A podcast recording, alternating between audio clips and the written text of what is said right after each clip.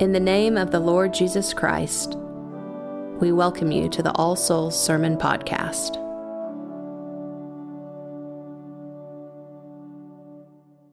In the name of the Father, and of the Son, and of the Holy Ghost.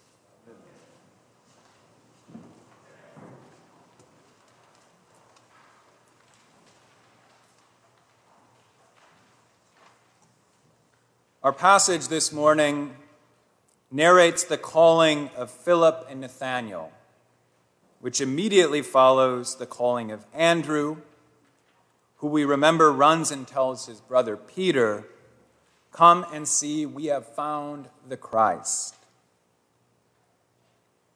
It is notable that Jesus finds Philip and not the other way around. Whereas the multitudes went out to hear John the Baptist, Jesus searches out Philip and calls him by name. The great shepherd knows his sheep.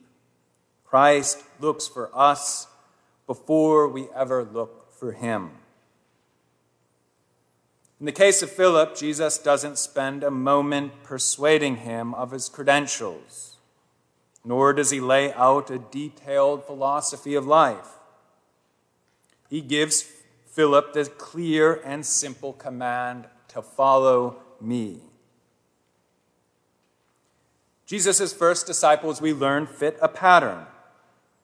They all urgently await the advent of the Lord, and they spend time immersed in Holy Scripture.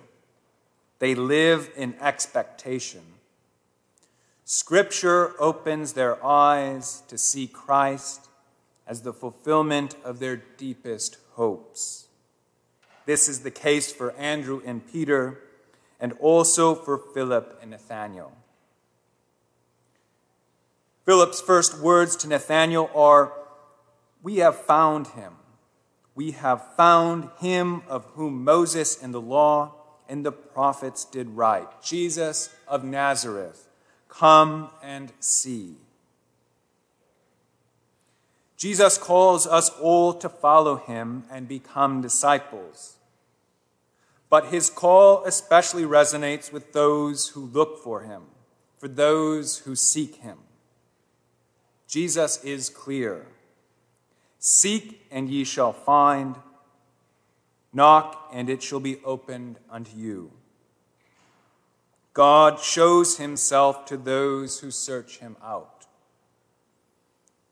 St. John Chrysostom observes the expression we have found belongs always to those who are in some ways seeking. Philip immediately obeys Jesus' simple command and rushes off to find Nathanael. Following Christ means sharing Christ and beckoning those around us to come and see. Philip's response to Christ isn't to retire and ponder in solitude the mystery of the Word made flesh. Rather, Philip joyfully spreads the good news. He doesn't try to reason with the skeptical Nathanael, but simply tells him to come and see. It's rare that a person becomes a Christian through skillful argumentation. Too often, Christians shy away from the task of evangelism because we feel that our faith isn't well reasoned, or we are worried that it's just too simple, and the discerning listener will find our beliefs naive. We can learn something from Philip's approach. He doesn't get bogged down in a discussion about how Nazareth might connect to Israel's messianic hope. He tells Nathanael to come and witness this hope in the flesh. Following Christ is inextricably linked to proclaiming Christ, as Philip and Andrew clearly show. It's also about becoming like the one we follow. As St. John the Evangelist says, he who says he abides in Christ ought to walk in the same way in which he walked. Whereas St. Chrysostom says a few hundred years later, there would be no need for sermons if our lives were shining. There would be no need for words if we bore witness with our deeds. There would be no more pagans if we were true Christians. There is no better evangelism than bearing Christ's light within ourselves, walking in the same way in which he walked. But what does it mean to walk in the same way in which he walked? Certainly, it means loving God and neighbor. Certainly, it means joy. But we must also walk with Christ towards suffering. We must, if we are to be his disciples, ascend the cross with him. Discipleship is about becoming increasingly conformed to the image of the Son. Conforming to the Son and walking in his way is full of joy and also great hardship. It's striking to note that only one of Jesus' 12 disciples is thought to have died a normal death. And that was St. John, who died in exile on the island of Patmos. The rest died violent deaths in the service of Christ, including Philip. Christ's follow me meant death, prison, and exile.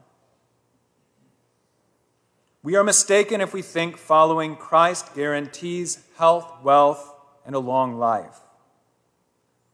If we look at the lives of his early followers, we see just the opposite. The closer one is to Christ, the greater the hardships. Many of our Christian contemporaries around the world would find this to be the case. The Jesuit Review notes that more Christians were martyred in the 20th century than in all previous centuries combined. The trend has not abated in this century. According to the International Society for Human Rights, Christians are estimated to make up 80% of those who are persecuted for their religion. They have been killed in India, Vietnam, Iraq, Colombia, Pakistan, Nigeria, Mexico, Egypt, Saudi Arabia, North Korea, Sri Lanka, China, and Indonesia. It may sound tone deaf to speak about the dangers of following Christ as we gather, gather safely in this beautiful church. Most of us live comfortable lives. Our Christianity may at most occasionally cause us some social discomfort when it grinds against popular opinion.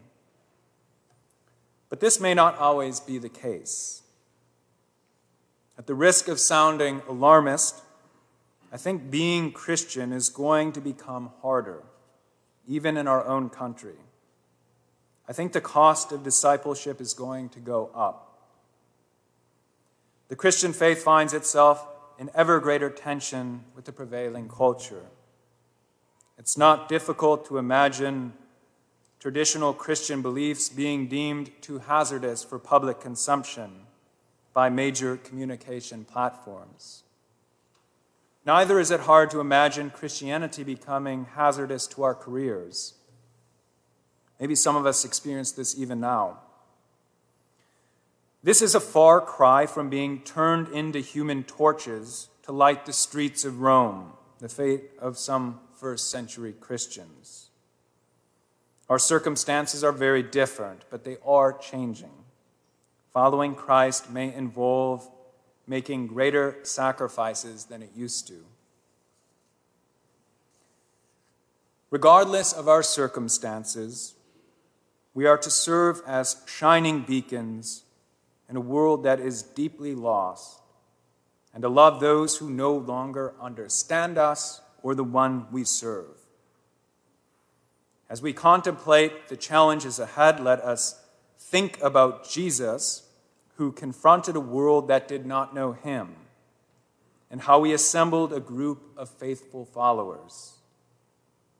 The Christian life cannot be done alone. God has given us to one another so we can grow in honesty, love, compassion, and courage. In a world that often seems to be teetering on the brink, we gather together to renew our focus on the one who has given us new life. The only true evangelist is one who knows Christ. And authentic Christian renewal, as one writer puts it, will have to begin at the level of families, small groups, and local church communities. The world needs Christ, and the world needs us. Let us join together in fellowship. Let us strengthen the bonds of love between us. Let there be no strife. And let Christ dwell in our midst. So that when we say to the sick and weary world, Come and see, he will shine forth. Amen. Thank you for listening to the sermon podcast of All Souls Episcopal Church. For service times and more information, go to allsoulsokc.com. God be with you.